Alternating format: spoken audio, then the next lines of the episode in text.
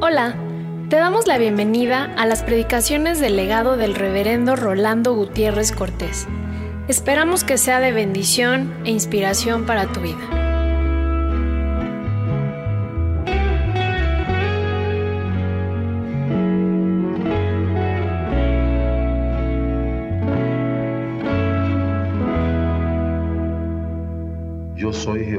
Dios que te saqué de la tierra de Egipto, de casa de servidumbre. No tendrás dioses ajenos delante de mí. No te harás imagen ni ninguna semejanza de lo que esté arriba en el cielo, de abajo en la tierra, en las aguas debajo de la tierra. No te inclinarás a ellas ni las honrarás, porque yo soy Jehová tu Dios fuerte, celoso, que visito la maldad de los padres sobre los hijos hasta la tercera y cuarta generación de los que me aborrecen, y hago misericordia a millares, a los que me aman, guardan mis mandamientos. No tomarás el nombre de Jehová tu Dios en vano, porque no dará por inocente Jehová al que tomare su nombre en vano. Acuérdate del día de reposo para santificarlo. Seis días trabajarás y harás toda tu obra, mas el séptimo día es reposo para Jehová tu Dios.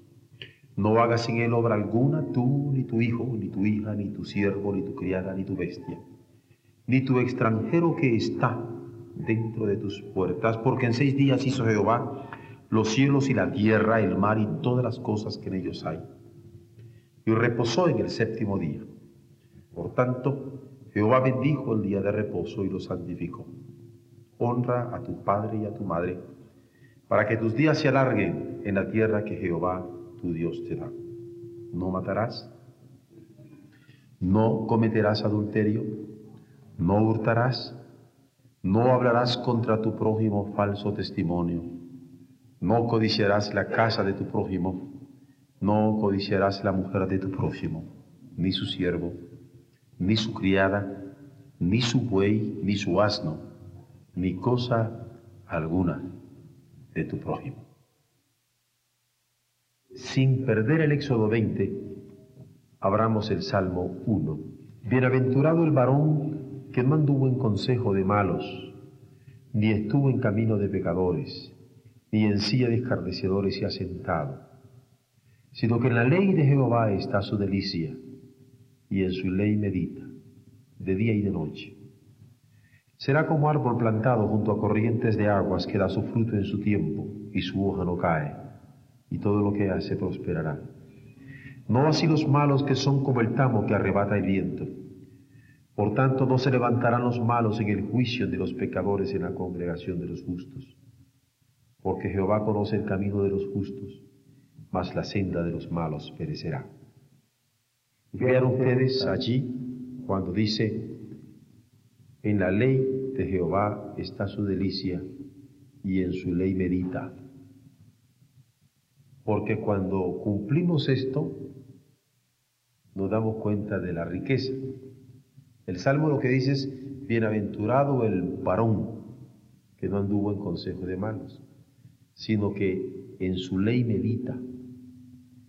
Y ahorita acabamos de leer la ley, Éxodo 20, del 1 al 17.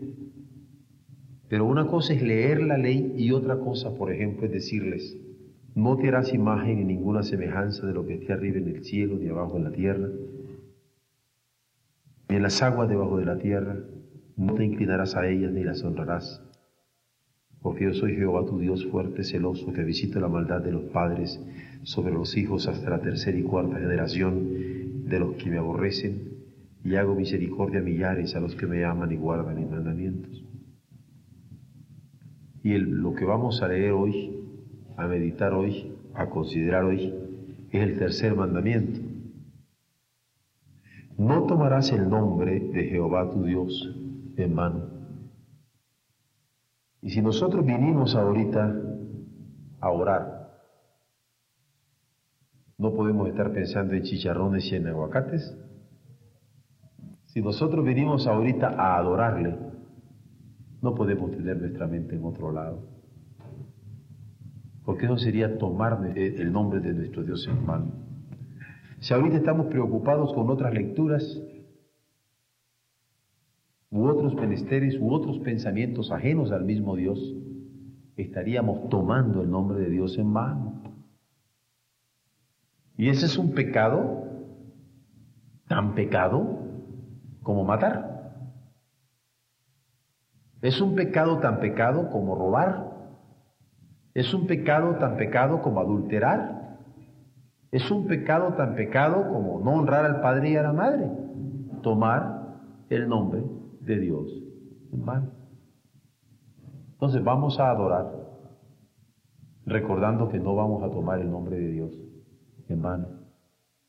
Vamos a adorar en espíritu y en verdad. Hechos 5. Vamos a ver ese tercer mandamiento de la ley. No tomarás el nombre del Señor en vano. Y aquí vamos a ver en estos momentos no a una persona que tomó el nombre del Señor en vano, sino a una pareja. Y vamos a ver lo serio que es tomar el nombre del Señor en vano. Yo quisiera que se fijaran en algo, que no se trata solamente del nombre del Señor, sino en este caso concreto, de tomar la comunión de los santos en vano. Porque cuando se toma en vano a la iglesia de Jesucristo, de acuerdo a la revelación, se peca contra el Espíritu Santo. Y la paga del pecado es muerte. Veámoslo. Pero cierto hombre llamado Ananías, con Zafira su mujer, vendió una heredad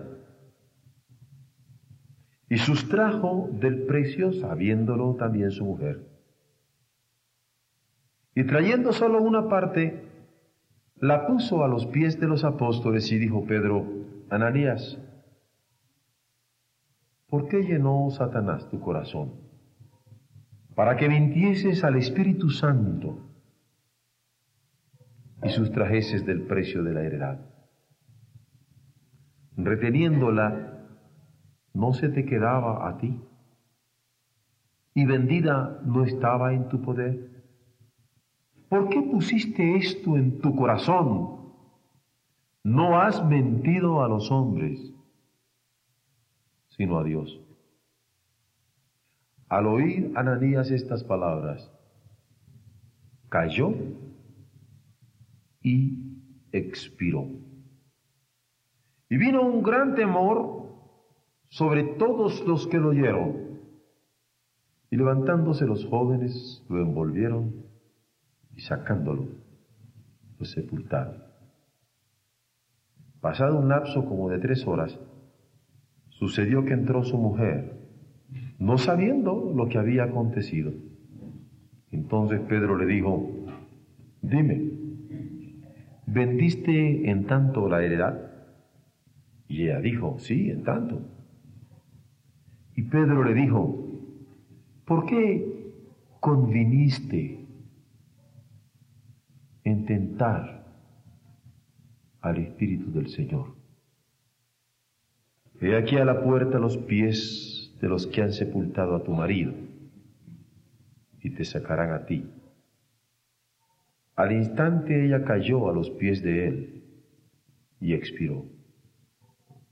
Y cuando entraron los jóvenes, la hallaron muerta y la sacaron y la sepultaron junto a su marido. Y vino gran temor sobre toda la iglesia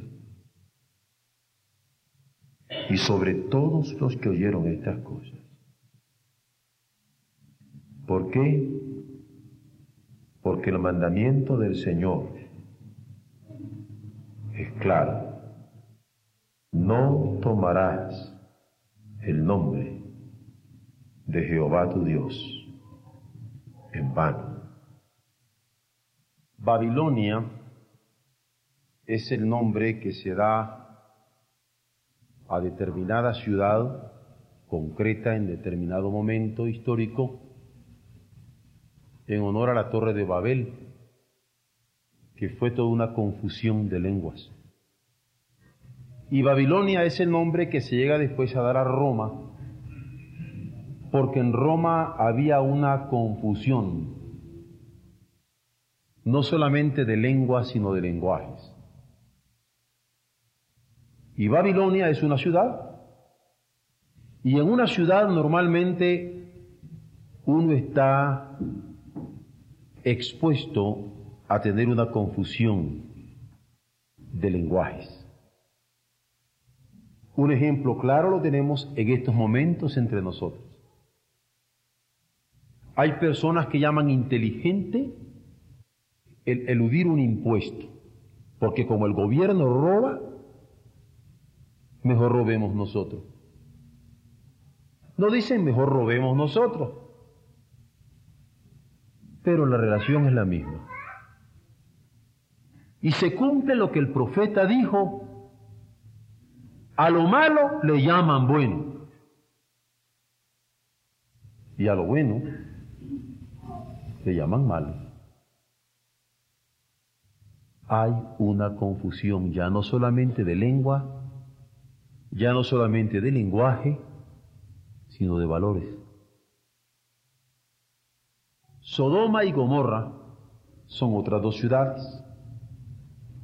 Y han pasado a la historia justamente siendo famosas por su corrupción.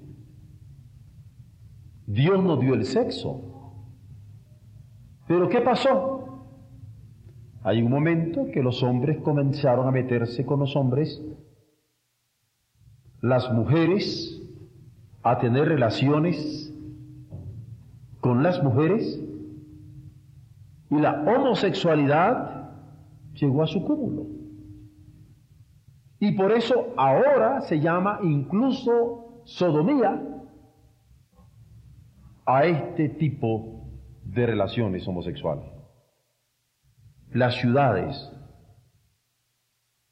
han sido siempre un peligro tremendo de confusión de lengua, de lenguajes, de valores y de relaciones. Roma llegó a ser todo un imperio cuando Jesús nace, es un imperio. Nace bajo los signos de ese imperio. Y a pesar del enorme ejército que había en Roma, Roma cae por su gran degradación moral. La ciudad de Roma se desploma. El imperio se desploma. Y cuando nosotros estamos pensando en México, que en el año 2000 habrá de ser, de acuerdo a todos los pronósticos, la más poblada ciudad del universo. Y con mi pequeña iglesia de Oreb, que espiritualmente lucha y gime y ora, nos encontramos insertos aquí yo tiemblo, porque el lenguaje, porque las lenguas, porque los valores, porque las relaciones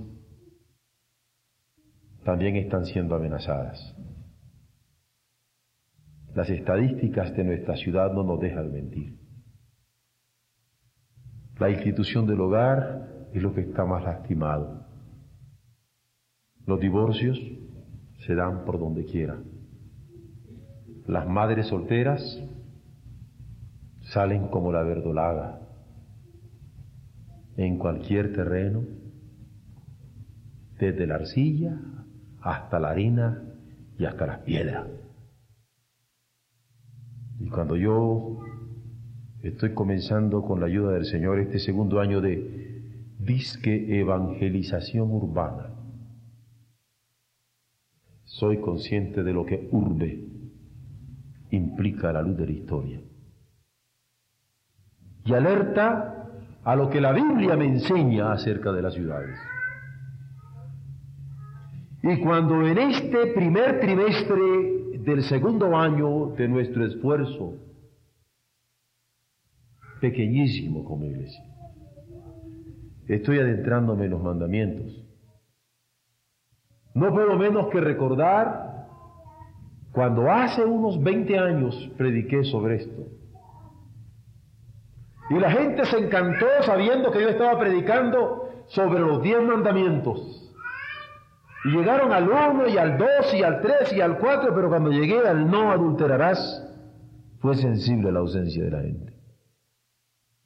Me escucharon por radio, porque entonces yo predicaba por radio desde el púlpito a control remoto. Sé lo que es predicar sobre los diez mandamientos en una urbe, y ahora que lo estoy haciendo en México, me estoy preparando para que cuando llegue al final de los diez mandamientos, a lo mejor estamos tres, pero donde estén dos o tres congregados en el nombre del Señor, el Señor va a estar con nosotros. Ahora voy a hablar sobre el tercer mandamiento. No tomarás el nombre de Jehová tu Dios en vano. ¿Por qué tomar? Tomar implica comprometerse con lo que se toma. Yo tomo un nombre y me comprometo con ese nombre. Cuando yo tomé el pastorado de esta iglesia, me comprometí con esta iglesia. Cuando yo tomé la nacionalidad mexicana, me comprometí con la nacionalidad mexicana. Cuando yo tomé una carrera u otra u otra, me he comprometido con cada una de ellas. Tomar algo es comprometerse con eso algo. Tomar una amistad, tomar una relación, es comprometerse con esa amistad o comprometerse con esa relación. Tomar el nombre de algo o tomar el nombre de alguien puede implicar totemismo. Cuando yo tomo el, el nombre de algo, por ejemplo, nos llamamos todos tigres, o todos leones, o todos osos, o todos borregos, como acostumbran tomar sus nombres los equipos de fútbol. Hay todo un elemento de totemismo, son tótems. Pero cuando yo tomo el nombre de alguien, ya no de algo, va a implicar que me identifico con ese alguien. Y es interesante cuando yo tomo el nombre de alguien. Y cuando yo llevo el nombre de alguien, porque implica identificación con Él. Cuando alguien dice yo soy miembro de Oreb, ¿qué implica? ¿Implica espíritu de humildad o de servicio?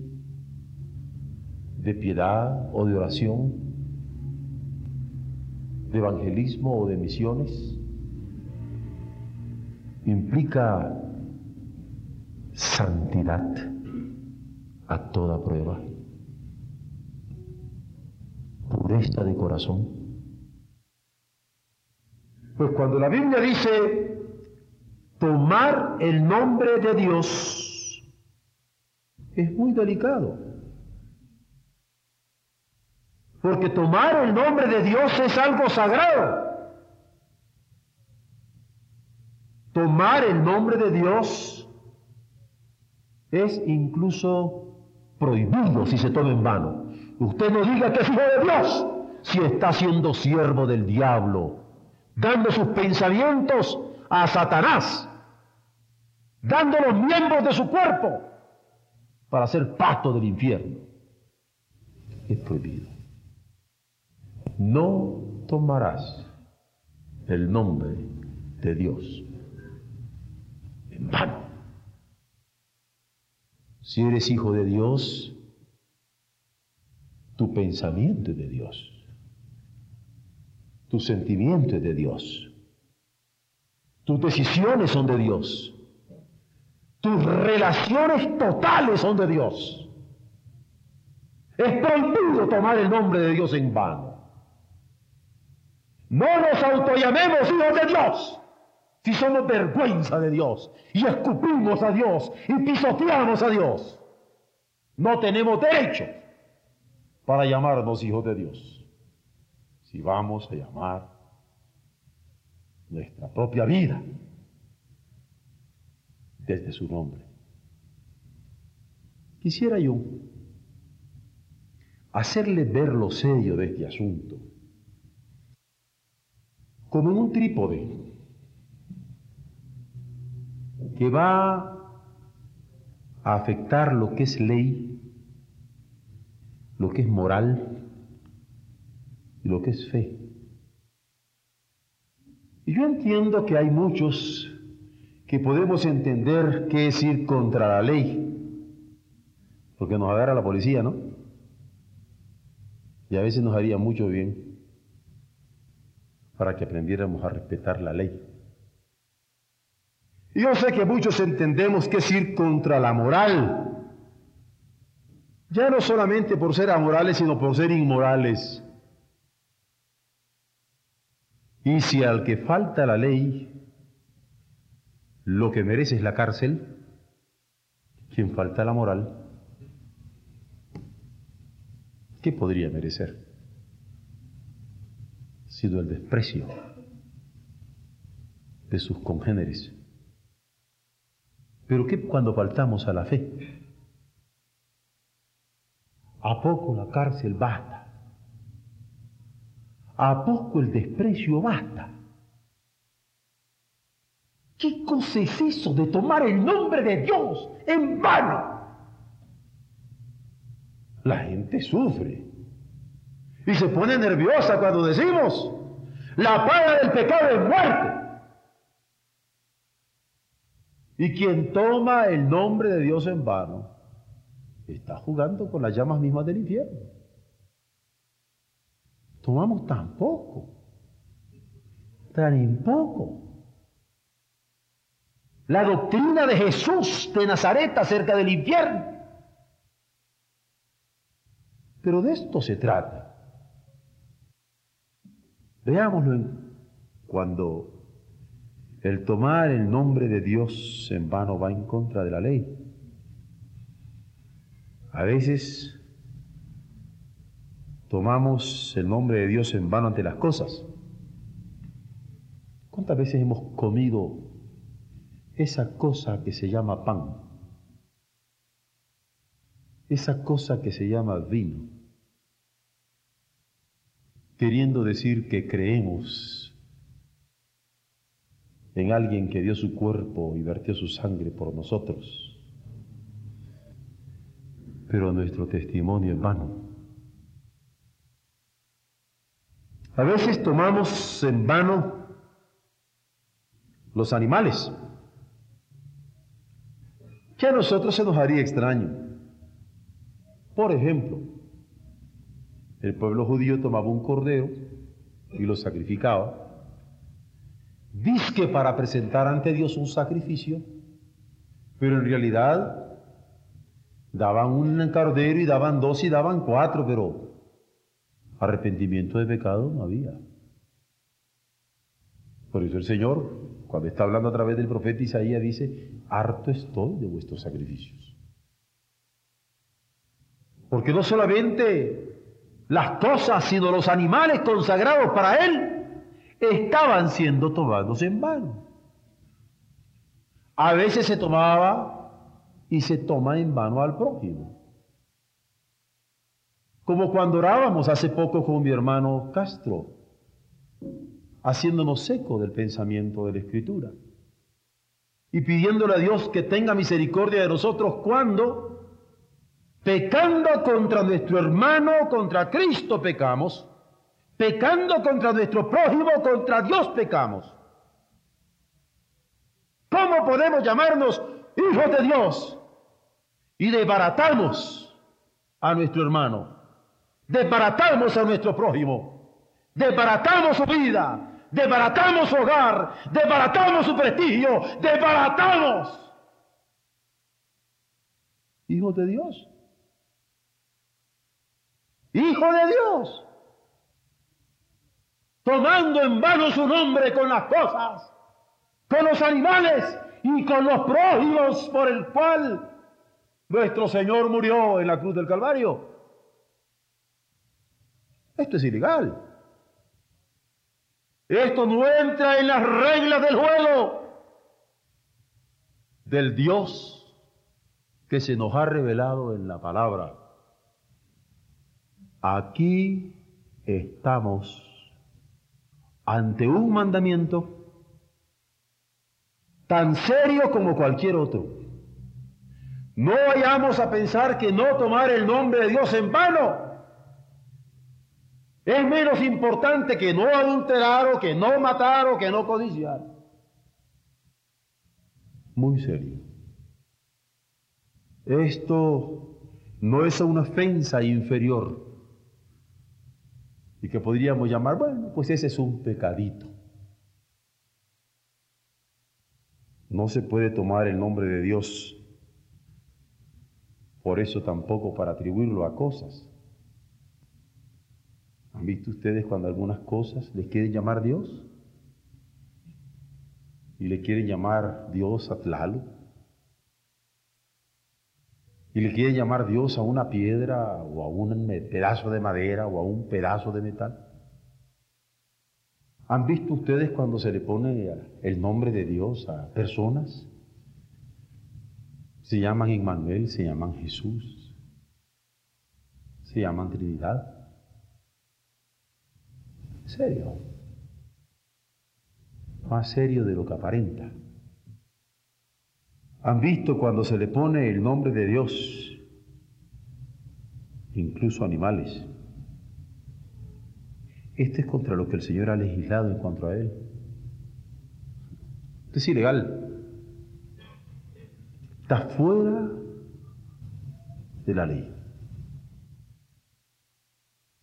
No tomarás el nombre de Jehová tu Dios en vano, va también contra la moral. La moral de un pueblo elegido.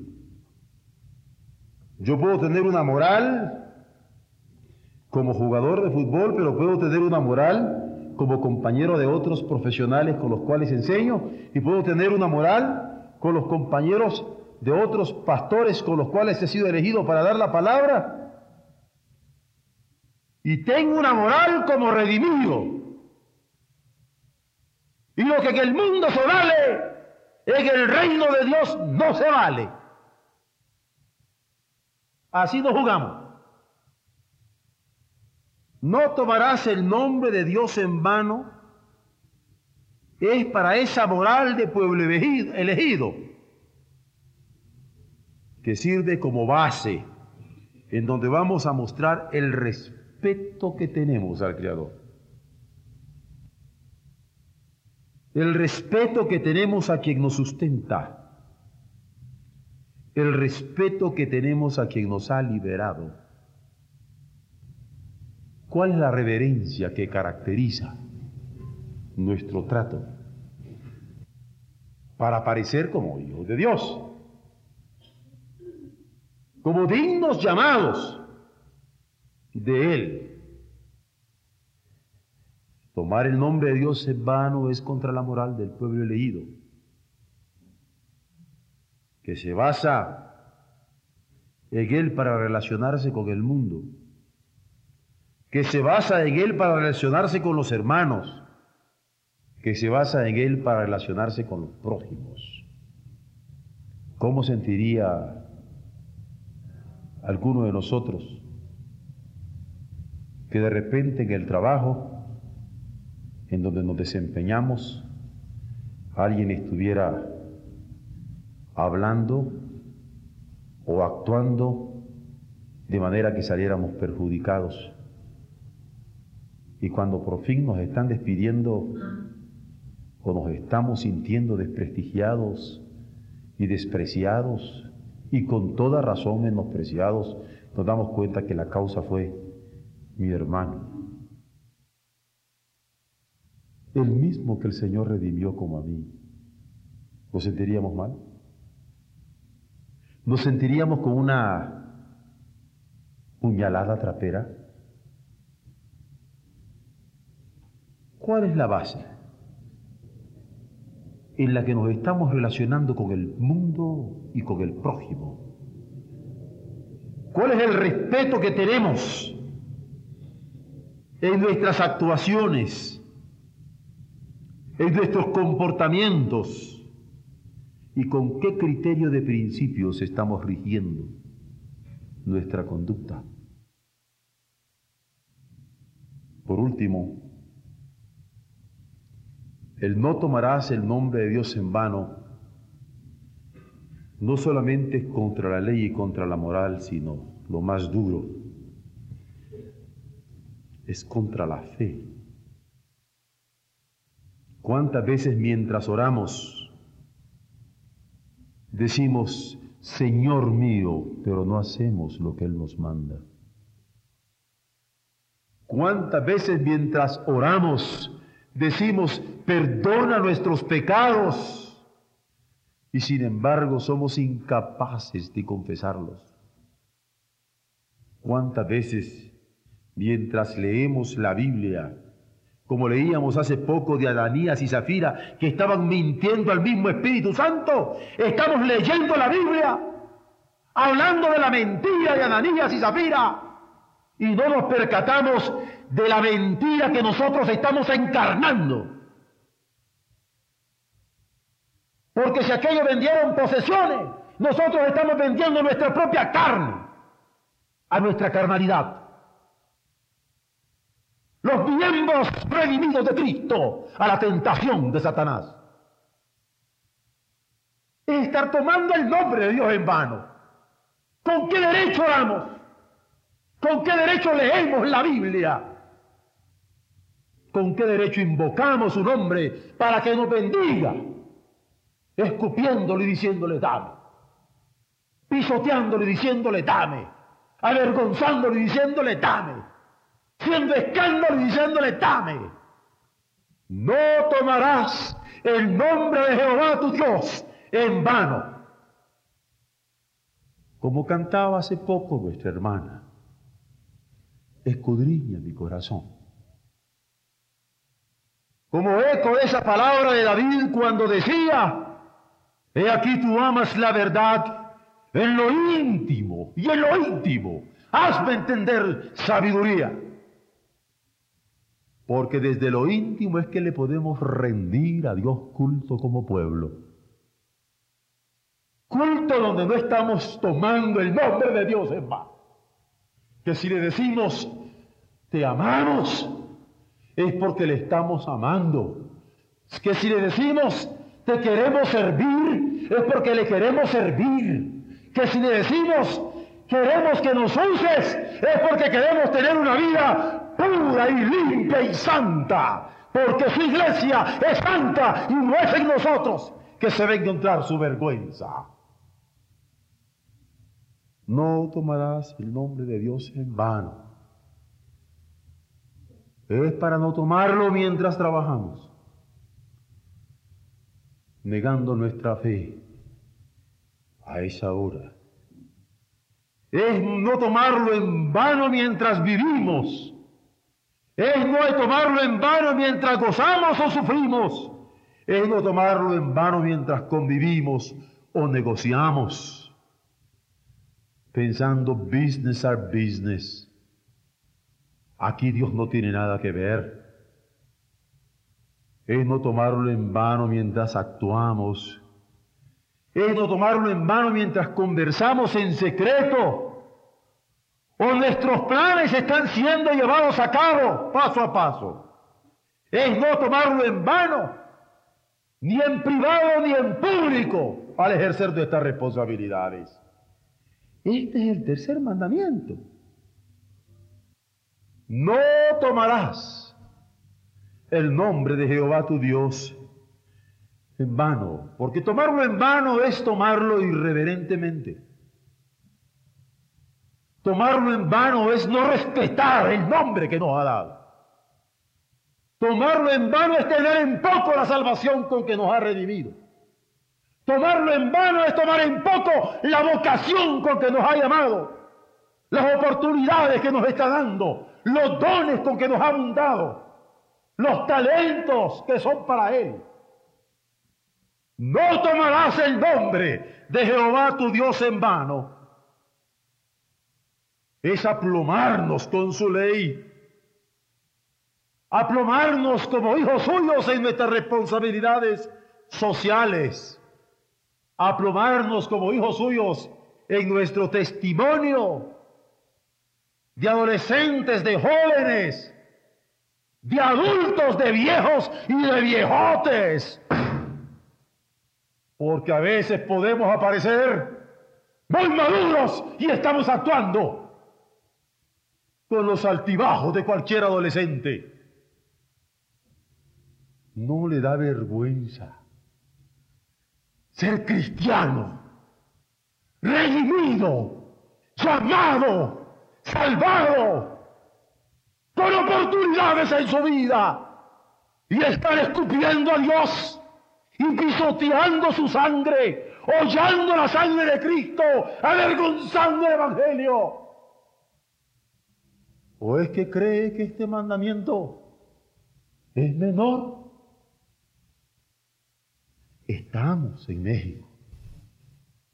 Yo sé que nuestro lenguaje está entrecruzándose con muchos lenguajes, que nuestra lengua se está entrecruzando con muchas lenguas, que si Juan el Bautista podía decirse, vos que clame en el desierto, yo me doy cuenta que mi voz está entre miles de voces por la radio, la televisión, los periódicos, las costumbres, los hábitos, los vicios.